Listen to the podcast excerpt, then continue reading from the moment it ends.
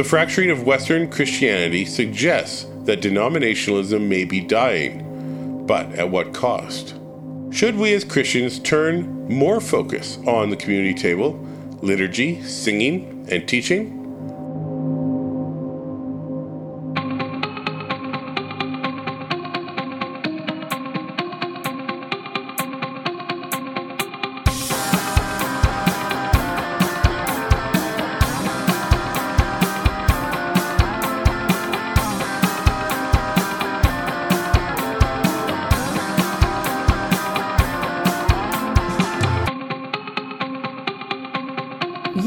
Listening to Teleios Talk, a podcast on being complete in Christ. Today, we're completing our series on the gospel. This episode, A of History, addresses how the gospel message is lost through the fracturing and denominalization of the church throughout history. Why is the church divided into so many denominations? And is our church guilty of sinning through its many divisions? Let's listen in now as our host tackles this difficult topic. Hello and welcome to Teleios Talk. Today we're closing out our short series on the gospel. I hope to come back to this again at a later time, as it seems we have only scratched the surface or picked a few scabs, as one of my profs has said. And there is so much more that we should discuss on this topic. However, today we are going to attempt to answer three questions. Why is the church plagued with denominationalism? What's the deal with Protestants and Catholics? And what about the Messianic, Coptic, and Orthodox churches? I fully expect there will be some overlap as we explore these three questions. The increasing number of Protestant denominations and their schisms seem to portray a poor testimony to Christ's words in Matthew 16:18, where he says, "And I also say to you that you are Peter, and upon this rock I will build my church, and the gates of Hades will not overpower it." Where is this unity? And how can sincere, born again, Bible believing Christians, led by the same Holy Spirit, understand and present Scripture in so many opposing ways? This is a problematic discussion because what I will be talking about may be upsetting. But the point I'm trying to make is that the division we see in the church has some benefits, but the divisions are ultimately a contra gospel and unbiblical sin. In 2008, Sister Rosalind Moss delivered a talk called The Barren Harvest of Denominationalism and addressed the fracturing effects of this practice in the church. In her testimony, she shared why she chose Catholicism over her Protestant training and conservative Jewish upbringing. In a nutshell, she saw the truth in the gospel, believing that Christ was who he said he was the Messiah, not only to the Jews, but to the Gentiles and pagans as well. However, after a short time within the Protestant Church, she found that the animosity between those that she served and those who she knew in the Catholic Church meant there must only be one truth. Based on this, she studied all the literature she could on the fallacies of Catholicism, but those studies only led her toward the Catholic Church. Ultimately convinced that the Catholic Church was the true church of Matthew 16:18, she converted and left the Protestant Church. It was the ceremony, liturgy, and traditionalism which spurred her decision. Being raised as a Jew, it felt most like what she expected from a church which acknowledged Christ as Messiah. Listen, there's a lot to agree with in what she experienced, and there is much that I love about the Catholic Church. But I struggle with its teachings on the divinity of Mary, the infallibility of the popes, the holiness of relics, and the sacredness of tradition. These views imbue in us a sense of idolatry, leading the believer away from worshiping God to worshiping things.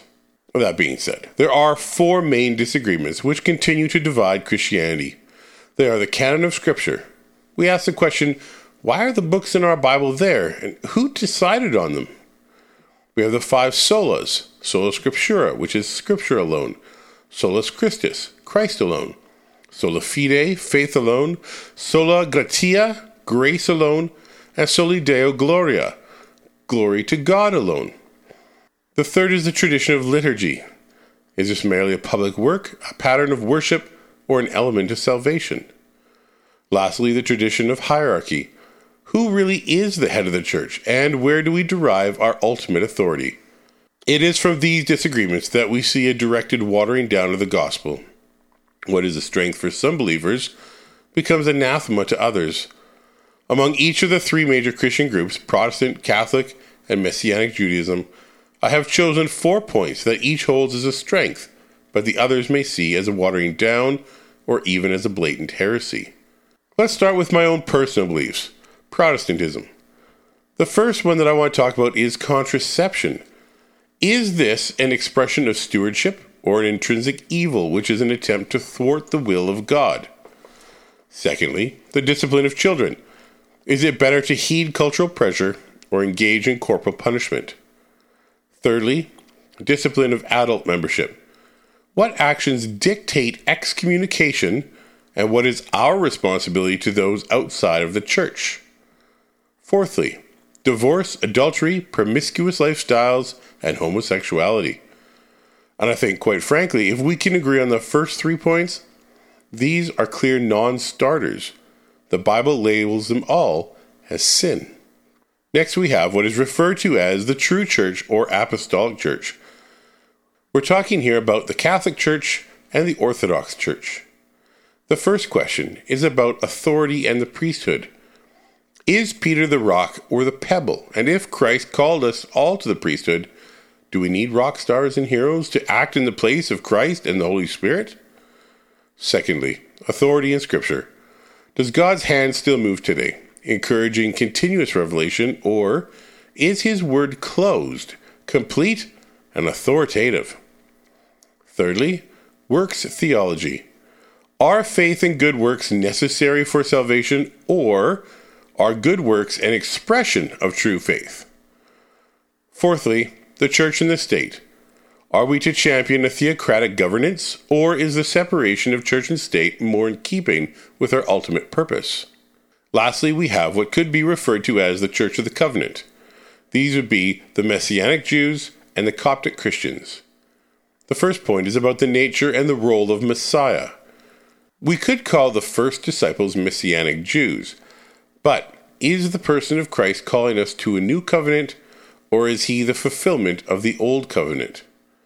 Second point is syncretism. Is it right to continue to practice traditional festivals for the sake of tradition, or do these practices provide richness to the truth of the gospel? Thirdly, is the understanding of original sin. Is man inherently evil, or do we choose to sin because God has given each of us free will? And fourthly, Torah and oral law. Is the whole of the law contained in the Torah alone, or can we glean direction from oral law and traditions? Now, considering that Christianity is a world religion, I cannot argue that there is anything wrong with having denominations per se. However, we should strive for peace within the church. Like I said last month, some individuals and denominations strive to hold onto what they believe are the core teachings of Christ, while others embrace changes as necessary for relevance and engagement with modern challenges. Paul writes in 1 Corinthians 1 verses 10 through 13, I appeal to you, brothers and sisters, in the name of the Lord Jesus Christ, that all of you agree with one another in what you say, and there be no divisions among you, but that you be perfectly united in mind and thought. What I mean is this. One of you says, I follow Paul, another, I follow Apollos, another, I follow Cephas, and still another, I follow Christ. Is Christ divided? Was Paul crucified for you? Were you baptized in the name of Paul? When we look at the teachings and doctrines which divide our churches, we should always look back at Scripture, bypassing traditions and dictums to be united in mind and in thought. But is the reality of our denominations harmonious with what is referred to as denominationalism? If I am to say, I'm a Mennonite and I'm proud of it, Am I promoting a traditional identity, or am I saying that if you're not a Mennonite, you're wrong? You see, denominationalism is a devotion to one's own denomination, but in a negative sense, it is an emphasis on denominational differences to the point of being narrowly exclusive. Denominationalism, carried to an extreme, could be called sectarianism. This contains shadows of what we read in 2 Timothy 4, verse 3. where it says, And in this form it is sinfully divisive. For the time will come when people will not tolerate sound doctrine, but will, according to their desires, multiply teachers for themselves because they have an itch to hear what they want to hear. The Reverend John Rouse once said, Protestantism, when it works upon civilization for a long period of time, degenerates that civilization. The United States is the only major country in the world that was built at a time when the whole Catholic past did not exist. Seemingly in response, Gareth D. Flannery of Lubbock Christian University wrote American denominationalism is a structure born to give expression to free and voluntary religion in a country without an established church.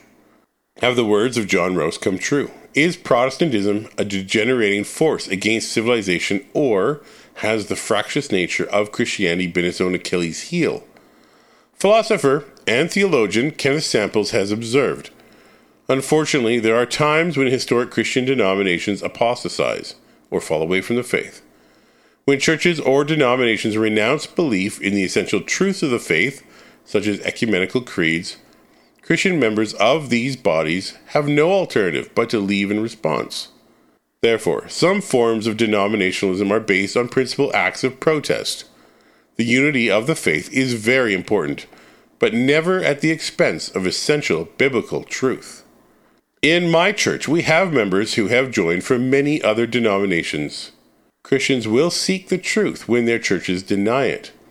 Believers will go somewhere else when their community of faith becomes corrupt.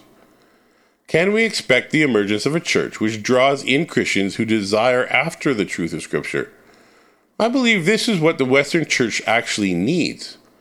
The fracturing of Western Christianity suggests that denominationalism may be dying, but at what cost? Should we as Christians turn more focus on the community table, liturgy, singing, and teaching? Scott Aniol of Southwestern Baptist Theological Seminary writes Traditional hymnody and liturgy unifies Christians while preserving appropriate denominational distinctiveness. But praise and worship theology and seeker sensitive worship philosophy contribute to denominational decline. You know, and I think I agree with him. Brian Sauvé tweeted at the beginning of the month one of the saddest sounds to my ears is a church without a strong report of men singing. One of the biggest reasons for this is men are mostly embarrassed to follow metrosexual worship leaders singing sappy songs in a breathy tone. After reading it, I replied to him saying, There is truth in your statement. I love adding bass to the old hymns, grinding out way down low. But I'm also a multi instrumentalist, and I can praise God on the drums, the bass, guitar, piano, or organ as well. Where I get lost is in the boyfriend lyrics. Our songs should teach. One of my pastors once said that praise and worship is not defined just as the singing part of the service. We praise and worship God in our tithing, participation, and attention to the teaching of God's Word.